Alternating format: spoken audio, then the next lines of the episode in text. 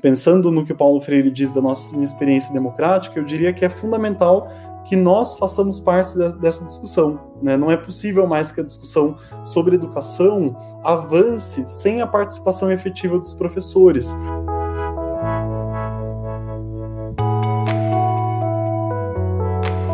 Olá, professoras e professores educadores de todo o Brasil que nos acompanham. Vocês sabem que no último 21 de julho, o novo Fundeb foi aprovado na Câmara dos Deputados. Fundeb é a abreviação para Fundo de Manutenção e Desenvolvimento da Educação Básica e de Valorização dos Profissionais de Educação. E esse nome já diz muito. Né?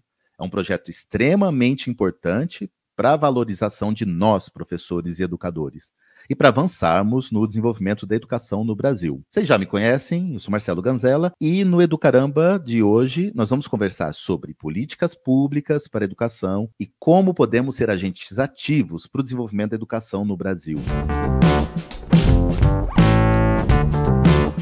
Vem comigo, que hoje nós vamos aprender muito juntos sobre a importância das políticas públicas no nosso dia a dia na, na escola. E para isso, a gente tem dois convidados mais que especiais. Nós estamos aqui com César Caligari, professor César Caligari, com um currículo imenso. A gente não tem tempo no, no, no episódio para poder dizer quem é César Caligari. Aliás, se você é um educador, esteve aqui nesse planeta, nos últimos anos, acho que você conhece César Caligari. É sociólogo, gestor de políticas públicas, presidente do Instituto Brasileiro de Sociologia Aplicada, foi membro do Conselho Nacional da Educação, presidiu a elaboração da BNCC, foi secretário municipal de Educação de São Paulo e com o professor Júlio Vale. Júlio é colega nosso aqui no Singularidades, professor do Singularidades, doutor em Educação, secretário de Educação de, de Pindamonhangaba também, tem um currículo muito, muito bacana. César, Júlio, sejam muito bem-vindos. Obrigado pela presença de vocês aqui. E quem foi César na escola? Bom, eu acho que eu posso me dizer que, que fui um, um estudante irrequieto. Não irrequieto no sentido de elevado, né, mas muito irrequieto em relação às fórmulas prontas que normalmente as escolas onde eu estudei pretendiam meio que enquadrar. Eu me lembro que no período de estudantes eu tinha uma, uma, variedade muito grande de interesses e aquilo frequentemente era considerado como, como uma coisa um pouco dispersiva, mas na realidade eu tinha interesses muito difusos e muito amplos, né? E ficava muito incomodado com certos enquadramentos que os professores pretendiam fazer. E, e você, Júlio? Quem foi você na escola? Quem era o Júlio, criança, estudante na escola? É sempre um prazer é, rememorar, resgatar essas memórias, compartilhá-las. Eu acho que diz muito sobre nós educadores, né, quem nós fomos na escola. E eu sempre fui uma criança muito agitada, um adolescente muito agitado, muito conversador. Para quem acredita em signo, eu sou geminiano, isso diz muito também de uma criança adolescente geminianos na escola, né, que gosta, é curioso, se interessa, busca saber, conversa um pouco demais. A minha mãe e meu pai sempre escutaram isso de todas as minhas melhores professoras nas reuniões de pais, né, na escola, e isso é isso marcou minha trajetória, né, como alguém que sempre reconheceu o valor dos professores, sempre reconheceu neles as referências que a gente tem para o conhecimento e sempre interagiu né, de forma curiosa, agitada, dinâmica e conversadeira. As nossas ouvintes, a Beatriz e a Gisele, querem saber o que mudou no, no novo Fundeb. Quais são os benefícios que o Fundeb traz para os educadores? Um ponto que é muito importante que todos nós tenhamos em, mente é que nós tivemos mesmo, agora na votação, nas duas votações da Câmara Federal, uma vitória de um jogo que não acabou. Não podemos considerar nem que o primeiro tempo passou, porque nós teremos ainda duas votações no Senado e depois, ainda nesse semestre, nós temos uma etapa que é da maior importância em relação ao Fundeb, que é a aprovação da lei de regulamentação do Fundeb, é uma lei complementar. Então tem muita coisa que ainda está tá para ser definida. Foi uma vitória espetacular. Por que, que ela foi espetacular? Né? O Fundeb ele pretende ser, a partir de agora, um sistema permanente na Constituição. Esse é o primeiro ponto. Segundo ponto, o Fundeb não é, um, não é uma coisa federal. O Fundeb é uma reunião de recursos provenientes dos impostos que todos nós pagamos, como, por exemplo, é o ICMS e outros impostos. Ele reúne esses recursos e distribui esses recursos para cada uma das redes de ensino de acordo com o número de alunos. São cerca de 160 bilhões de reais por ano que são distribuídos por essa sistemática chamada Fundeb, para pagar salários, manutenção de escolas, livros, material didático, todas essas coisas. Que novidades traz esse novo Fundeb que está tá aí sendo aprovado pelo Congresso Nacional? Ele aumenta a participação do governo federal. Hoje, o governo federal complementa com 10%, eles têm cerca de 16 bilhões de reais. Esse complemento, da maneira como está sendo proposta a PEC, ele vai para 23%. Né? Então, é um crescimento importante e necessário já que é o governo federal que mais arrecada tributos hoje no Brasil. Dentro desse processo de, de mudanças, uma novidade também é que recursos do, do, do Fundeb passarão também a ser direcionados para as redes de ensino mais vulneráveis, ou seja, as redes de ensino que pertencem a municípios, né, que são municípios mais pobres no Brasil. Há outros fatores né, que foram introduzidos agora com a questão do desempenho. Eu, pessoalmente, sou crítico em relação a isso, né, porque uma parte dos recursos do Fundeb vai ser distribuído de acordo com o desempenho de determinada rede, ou seja, que tipo de posição ocupa no IDEB. Ora, isso é, é, de alguma maneira aprofundar as desigualdades no Brasil, porque são exatamente as redes de ensino mais pobres, que têm menos recursos, aquelas que tendem a ter desempenho menores. Elas precisam receber mais recursos, né? E não ser prejudicadas ou penalizadas dentro de um processo de distribuição de desempenho. Então, é muito importante que nesses próximos meses os profissionais de educação acompanhem atentamente as propostas que vão tramitar no Congresso Nacional, encaminhem e-mails, encaminhem propostas, encaminhem qualquer tipo de manifestação junto aos deputados federais e senadores, porque é eles que vão decidir parte importante do futuro da educação brasileira. Então significa que se ele não fosse aprovado, uh, o cenário que a gente teria seria de colapso na educação? Bom, nós temos mesmo esse cenário né, de previsão de um possível colapso caso o Fundeb não fosse adiante. Né? Hoje, por exemplo, em Pinda, nós temos um orçamento destinado à educação de praticamente 120 milhões de reais. Né, dos quais pouco mais da metade são constituídos pelo Fundeb. Então, isso significa que todo investimento na cobertura de quadras, construção de, esport, de espaços esportivos nas escolas, a conquista dos professores, por exemplo, de educação física e artes, que não existiam em Pindamonhangaba até 2018, são conquistas que vêm sendo adquiridas, inclusive, com esse recurso. Né, a gente está falando de uma cidade grande no Vale do Paraíba, né, no interior de São Paulo, mas que ainda assim tem uma série de privilégios em relação a tantas outras cidades mais interioranas, com um número muito menor de habitantes e, portanto, muito menor arrecadação de impostos. Né, que servem para estruturar a educação. Quando a União garante a sua função redistributiva e consegue estabelecer um Fundeb permanente com uma maior participação dos recursos da União né, na composição do fundo, a gente percebe que cidades que ainda não tiveram acesso a padrões mínimos de qualidade, como esses que eu citei, né, essas coisas vão podendo ser cada vez mais visíveis no horizonte da escola pública brasileira. É disso que trata né, esse novo Fundeb.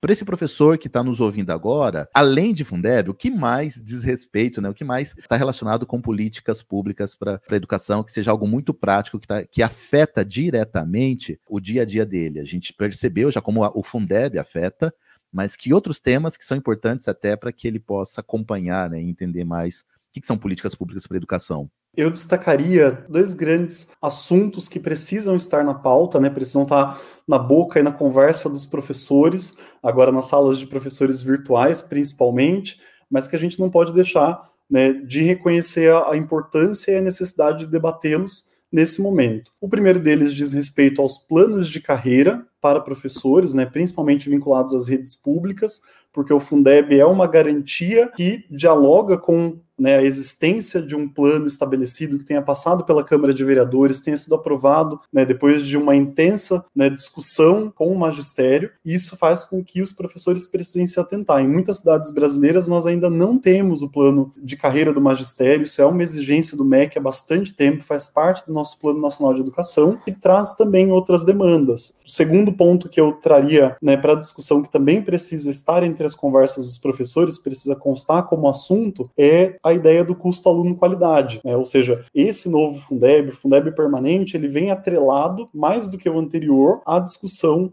do CAC, custo aluno qualidade, ou seja, quanto tem sido investido de fato por aluno, por escola, em cada uma das escolas que compõem as redes públicas do nosso estado, do nosso país. Aqui em Pinda a gente fez um movimento bastante interessante de categorizar os investimentos em luz, né, energia elétrica de um modo geral, água, saneamento, internet, tudo que era investido nas escolas, de né, dividido pelo número de alunos que ali estudam, contabilizando, por exemplo, o salário dos professores, salário dos funcionários, para que a gente tivesse uma ideia cada vez mais precisa do quanto é investido em cada aluno em cada escola. E qual não foi a nossa surpresa quando em 2019 nós descobrimos que, mesmo fazendo um esforço para que a gestão orçamentária fosse construída junto com os professores, não eram os mesmos valores investidos em todas as escolas. A gente descobria, por exemplo, que numa escola com uma certa marca de vulnerabilidade, onde, os alunos podiam ter acesso, por exemplo, a oficinas né, de escrita, de leitura, atividades esportivas, a gente começou com a musicalização também, né, oficinas de improvisação e teatro, todas essas questões que geram né, novos investimentos, são demandas de novos investimentos e que não estavam acessíveis a populações onde o investimento por aluno ainda era bastante baixo. A gente tem, por exemplo, experiências de cidades, coletivos em São Paulo que mapeiam a cidade de acordo com o quanto que é investido por aluno em cada região, né, em cada diretoria. E a gente vê discrepâncias. Isso é importante também para o professor ter ciência, para a professora ter ciência, porque é uma maneira também de reivindicar né, novos investimentos, investimentos de maior qualidade, novos recursos, né, e mesmo imaginar quais são novas aquisições que a escola pode fazer nesse novo período que se inaugura a partir da aprovação do Fundeb. Nós temos várias coisas que foram feitas importantíssimas no Brasil nos últimos anos. vou dar dois, dois ou três exemplos. Primeiro, que nós temos uma lei importantíssima na nossa educação, que é a Lei de Diretrizes e Base da Educação Nacional, a LDB. Na formação inicial de muitos professores, o conhecimento a respeito da legislação educacional é às vezes é muito muito pequena, mas é a LDB que regula boa parte do nosso trabalho, né, dos nossos direitos, dos nossos deveres, né, da relação entre as várias instâncias do poder público, município, governos estaduais, governo federal, o chamado regime de colaboração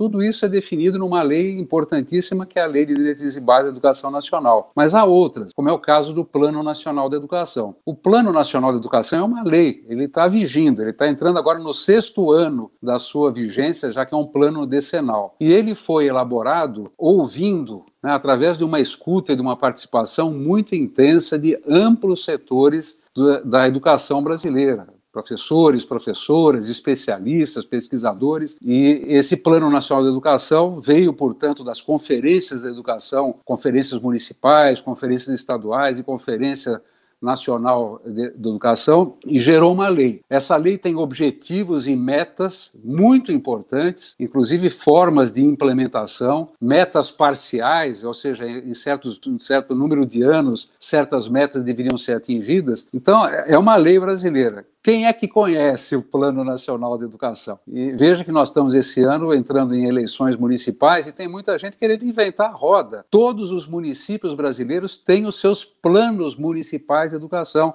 aprovados em lei também. Eles, claro, que podem ser mudados, criticados, mas existe um plano e esse esses planos existem exatamente para evitar a excessiva descontinuidade das políticas educacionais que o nosso país tem. Esse é um dos piores males da educação brasileira, a descontinuidade. Cada governante que chega, chega ignorando ou às vezes destruindo propositalmente os que fiz, o que veio acontecendo em gestões anteriores. A Base Nacional Comum Curricular, que eu ajudei a construir quando presidiu a comissão de elaboração da base no Conselho Nacional de Educação, é uma novidade. ela tem uma, uma função importante de explicitar os direitos e objetivos de aprendizagem das crianças e jovens e, portanto, também os deveres de quem atua no processo da, da, da, do ensino, sejam os gestores públicos, os professores, diretores de escola. Tem aí uma base nacional comum curricular.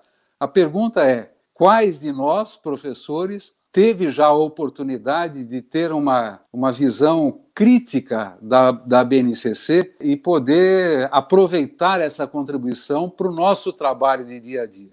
Eu tinha uma, uma dúvida que estava trazendo, mas acho que a nossa conversa está ajudando a esclarecer. Queria só explicitar isso um pouco mais. Então, quando a gente fala de políticas públicas, isso não diz respeito exclusivamente a categoria dos educadores da educação pública estatal, né, das, dos, dos professores funcionários públicos. O professor da rede privada, ele também é afetado por políticas públicas da educação, né? então... É muito afetado. Né?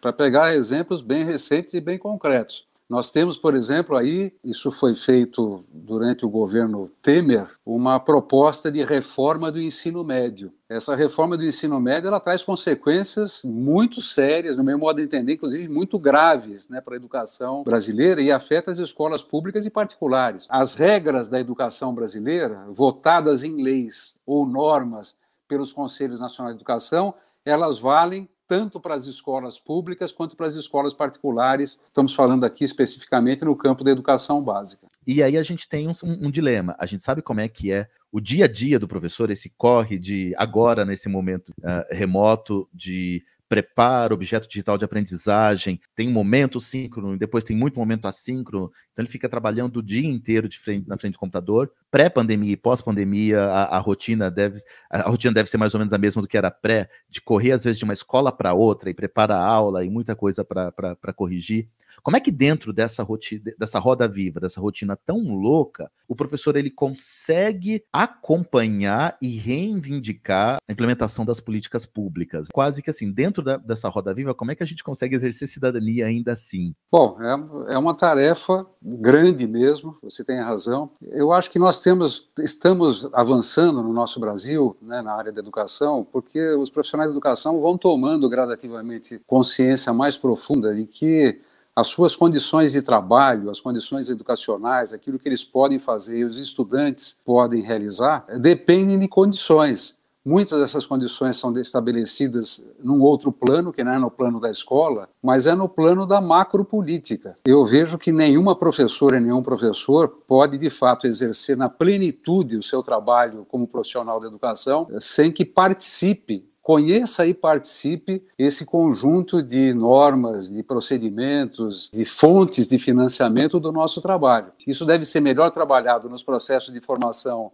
inicial de professores no nosso país, mas também nas atividades de formação continuada, formação contínua que os profissionais de educação realizam o tempo inteiro nas redes públicas, principalmente, mas também nas escolas uh, particulares. É, nós temos aí um cotidiano super atribulado, né, e as questões do, do, financiamento público da educação nos atravessam, são essenciais, né, e mesmo assim a gente tem, não tem encontrado tempo disponível para fazer esse debate. Né, dada a intensidade das nossas atividades. Sobre isso, nós tivemos uma experiência em Pinda, muito interessante, tanto em 2018 como em 2019, nós estabelecemos no calendário letivo de Pindamonhangaba um curso chamado Orçamento Público ao Alcance de Todos. No princípio, eu era o único formador, né, enquanto secretário, então a ideia era passar o dia na secretaria e à noite, durante quatro noites, reunir um grupo de professoras com certificação, né, oferecida pela secretaria, mas para que a gente pudesse fazer esse, esse, debate sobre quais são as fontes de financiamento público da educação, como quais são os mecanismos de controle, quais são os mecanismos de participação, quais são os momentos né, que os professores podem participar. Usei bastante o material da Campanha Nacional pelo Direito à Educação, usei bastante o material da Fineduca, né, que é a Associação né, de Pesquisa em Financiamento Público da Educação. Para nossa surpresa, né, um curso que no início de 2018 né, era esperado que tivesse 30 professores numa turma, a gente iniciou com 46 professores numa turma, já com a proposta de outras três para os professores que aguardariam em lista de espera. Até agora, da nossa rede, nós temos um total de 276 professores e gestores que já passaram por essa formação, ou seja, sabem fazer essa discussão, sabem olhar, por exemplo, o portal da transparência, identificar os gastos. Isso originou um trabalho, eu posso até compartilhar, posteriormente, né, com quem estiver nos ouvindo, de uma publicação que discute exatamente isso. Né? É preciso formar para participar. Muitas vezes a gente fala da participação e da importância, da necessidade de nós, enquanto nação, participarmos do debate político, em especial no debate da política educacional, mas a gente também precisa de formação sobre isso. E os Singularidades têm investido nisso, aqui em Pinda a gente tem feito bastante isso também né, o reconhecimento de que na formação inicial e na continuada é preciso que os professores cada vez mais tenham acesso. Uh, Júlio, você, você, mencionou uma, uma questão aí bastante interessante de processo de formação continuada e que ajuda o professor a acompanhar, né, entender e acompanhar as políticas públicas. Qual é a importância do processo formativo para o professor poder se apropriar mais das políticas públicas, aí tanto na formação inicial quanto na formação continuada. É, num primeiro momento, fazer essa, eu diria que a importância está em, em tornar acessível né, esse, esse conjunto de aspectos técnicos do debate, ou seja, como, como é preciso por exemplo, decifrar um código numérico de uma determinada dotação orçamentária para que a gente compreenda o que está sendo feito com os nossos impostos, com o nosso recurso. E numa segunda instância, que não se desconecta da, dessa primeira, é exatamente a dimensão política que você traz. Né? Eu digo sempre para os meus alunos, independente deles já serem professores ou não, que esse é um movimento que a gente vai construindo junto. E tem a ver muito com o que Paulo Freire dizia da nossa inexperiência democrática, né? enquanto nação, enquanto povo né, que se constitui. Na verdade, a discussão sobre o orçamento estar acessível, como a gente faz, por exemplo, numa disciplina de singularidades chamada Análise Estatística de Cenários Educacionais, tem sido primordial para levar esse debate e cada vez mais não só me convencer, mas também poder convencer outros educadores e pesquisadores de que existe muito interesse, existe muita curiosidade, né? existe o desejo do professor de não só tomar pé dessas discussões, mas poder nelas participar e de alguma forma intervir. Isso é muito rico, porque vai desconstruindo uma imagem que a gente tem de que nós não participamos porque não queremos. Isso ficou muito evidente para a gente quando a gente abriu o formulário de inscrição do curso aqui em Pinda. Pensando no que o Paulo Freire diz da nossa experiência democrática, eu diria que é fundamental que nós façamos parte dessa discussão. Né? Não é possível mais que a discussão sobre educação avance sem a participação efetiva dos professores. Mais um desafio, além da, desse desafio né, do, do professor se apropriar e ele se envolver nessas discussões, de certa maneira, tudo isso, é lógico, não impacta só a vida do professor, impacta a vida de toda a comunidade escolar, impacta a vida dos estudantes, das famílias e dos funcionários da escola também. Você tem alguma sugestão de como é que a gente consegue envolver essa comunidade toda mais nessa discussão? Nós em Pinda tivemos uma experiência né, chamada é, Aceita um Conselho, que foi é, uma publicação produzida pela Secretaria de Educação, inspirada por um trabalho que já havia sido feito pelo professor Paulo Freire quando ele foi secretário de Educação no município de São Paulo, e era a proposta exatamente de levar esse debate até as famílias. Né? Cada aluno da rede municipal teve acesso à sua publicação, pôde levar para casa. Né? Nosso interesse principal é constituir em cada escola um fórum efetivo desse debate, porque hoje no Brasil nós podemos compreender a educação como a política pública com mais capilaridade em todo o território nacional. E isso é muito importante, inclusive para a gente entender a dimensão do Fundeb. A, a, política pública que mais se conecta com a diversidade que constitui o território nacional brasileiro, essa diversidade continental, é a política educacional. Né? Muitas cidades não têm, por exemplo, um posto de saúde, não tem uma unidade médica especializada, mas tem uma escola. Então, a escola precisa ser percebida como um, um, um instrumento de conexão daquela comunidade, né, em um fórum capaz de levar essas demandas, as reivindicações, de também formar essa comunidade para a interpretação do significado de tudo isso, né, que é do interesse dos professores, é do interesse dos gestores, né, eu acho que é muito potente enquanto ideia. Né, o podcast é, é, mais uma ferramenta que as escolas podem levar e tornar acessíveis, por exemplo, às suas comunidades, mas tem tantas outras, né, vídeos, produtos, né, infográficos que são produzidos justamente com o objetivo de conscientizar para a importância desse debate.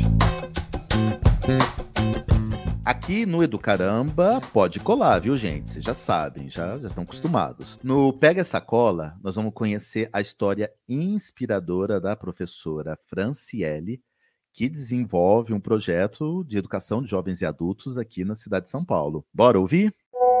Olá, meu nome é Franciele Buzico Lima, eu sou coordenadora pedagógica na Rede Municipal de Ensino de São Paulo. Atualmente estou diretora no CIEJA Perus. O CIEJA Perus é um centro integrado de educação de jovens e adultos, uma política municipal de reparação de estudos na etapa de ensino fundamental, para quem não pôde concluir essa etapa na chamada idade certa. Atuamos lá em Perus com pessoas acima dos 15 anos, jovens, então, adultos e adultas trabalhadores e trabalhadoras, pessoas com deficiência, muitas pessoas imigrantes. Temos um grande núcleo de imigração haitiana lá em Perus, eles fazem parte também da nossa comunidade escolar. E estamos muito felizes nesse momento, né, acompanhando aí as votações do Fundeb e esperamos que agora, na votação do Senado, seja garantido o Fundeb permanente, porque a EJA, quando era Fundeb, Fundef não fazia parte. Desde a sua inclusão no Fundeb, mais recursos puderam ser destinados para essa modalidade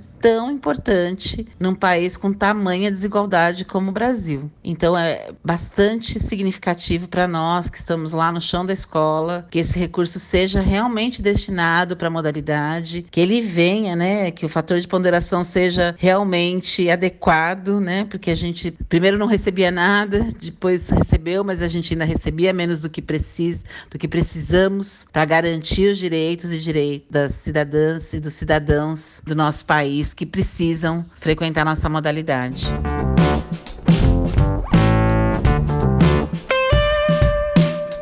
essa professora, esse professor que está nos ouvindo agora, motivado por essa conversa que a gente está tendo e resolve, olha, eu quero, eu quero me aprofundar mais, eu quero acompanhar mais, mas eu não faço ideia de por onde eu começo ou o que, que eu faço. Tem alguma sugestão de onde é que esse, que esse professor pode se apropriar mais dessas informações e como é que ele pode acompanhar mais de perto o andamento das políticas públicas para a educação? O primeiro ponto é, é acompanhar pelo noticiário, né? principalmente pelo noticiário de, de órgãos de comunicação e de, e de imprensa que já tem uma tradição de vínculo e de uma certa seriedade né, no trato das informações relacionadas à educação. Você tem sites especializados, tem instituições sérias. Eu vou até citar uma, né? Campanha Nacional pelos Direitos da Educação, tem dado informações bastante equilibradas, e há outros sites também, né? As próprias instituições de ensino das quais nós trabalhamos, principalmente as instituições sérias. E veja, aqui nesse canal, né, que nós estamos hoje aqui, é uma das formas da gente se informar, né, de estar atento ao que está de fato acontecendo pelo Brasil, com uma certa curadoria responsável sobre as informações educacionais que vão sendo geradas por aí. Então, essa é uma maneira de participar. E de outra, né, sempre atentos e cobrando os nossos representantes, vereadores, deputados, sejam aqueles que nós votamos, sejam aqueles que estão lá e que precisam ser pressionados por todos nós para que possam ter uma conduta condizente com os desafios da educação brasileira. E você, Júlio, qual é a dica que você daria aí para os nossos ouvintes e educadores para ele poder saber mais, se informar mais? Agora ele, ele foi picado pelo, pelo bichinho das políticas públicas, como é que ele pode se informar mais sobre políticas públicas? Bom, eu acho que é, o melhor canal é a constituição desses grupos né, de interesse, de trabalho. Eu acho que os professores e as professoras que estiverem interessados nesse tema, quiserem levá-lo adiante, é, talvez um primeiro passo, uma primeira sugestão seja se reunir em grupos de interesse comuns né, e pesquisar. É, nós temos aí, como eu já citei, o canal da campanha nacional pela, pelo direito à educação, né, eles fizeram uma live bastante rica, está disponível no YouTube, a gente pode deixar aqui também né, disponível como link. A gente tem o Fineduca, tem experiências educacionais como essas que eu citei que aconteceram em Pinda, acontecendo de diferentes maneiras em diferentes cidades. Né? Um, um outro caminho talvez seja reconhecer essas experiências, buscar aglutiná-las, registrá-las, compartilhá-las para que outros municípios também possam fazer o mesmo. Né? Eu contei uma experiência, né, que é a que eu tive acesso mas existem tantas outras. O um mecanismo um pouco dessa busca, desse, desse aprofundamento, ele tem que ser a constituição desse grupo de interesse, capaz inclusive de levar esses debates para os encontros semanais, aqui em Pinda a gente chama de HTPC, em São Paulo os ATPCs, né, horário de trabalho pedagógico coletivo, né, isso pode ser uma pauta interessante para o debate, eu acho que é, é formativo, interfere no pedagógico, né, a gente precisa cada vez mais compreender como estão indissociáveis, o que a gente chama de gestão e administração escolar, dos aspectos pedagógicos, dos aspectos didáticos, eles compõem um todo que a gente chama de educação e é um todo complexo. Então, quanto mais os professores se apropriarem né, desses recursos, desses mecanismos, eu acho que a gente vai construindo coletivamente um projeto de educação pública de qualidade. E o Fundeb é uma ferramenta incrível para isso. Então, se na sua escola essa discussão ainda não acontece, acho que não precisa ficar esperando que o gestor dê o primeiro passo. Cada educador pode dar essa sugestão e dar o primeiro passo e, e começar esses grupos de, de, discussão e de estudo dentro da própria escola. Que a gente está percebendo que é fundamental que essa discussão aconteça e que, que essas informações circulem dentro da escola. Chegamos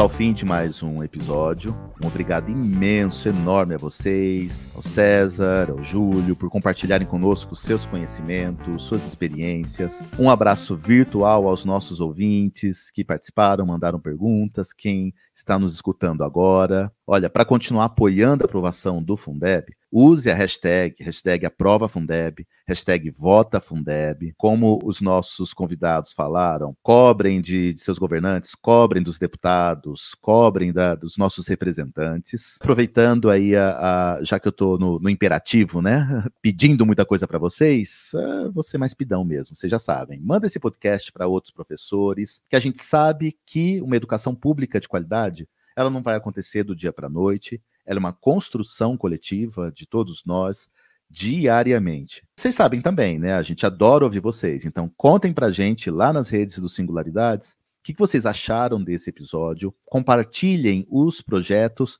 que vocês têm desenvolvido nas suas escolas. Vem conversar com a gente, não deixa a gente aqui sozinho, não. A gente adora conversar com vocês. Muito obrigado por nos escutarem, estarem conosco até agora e até o próximo episódio.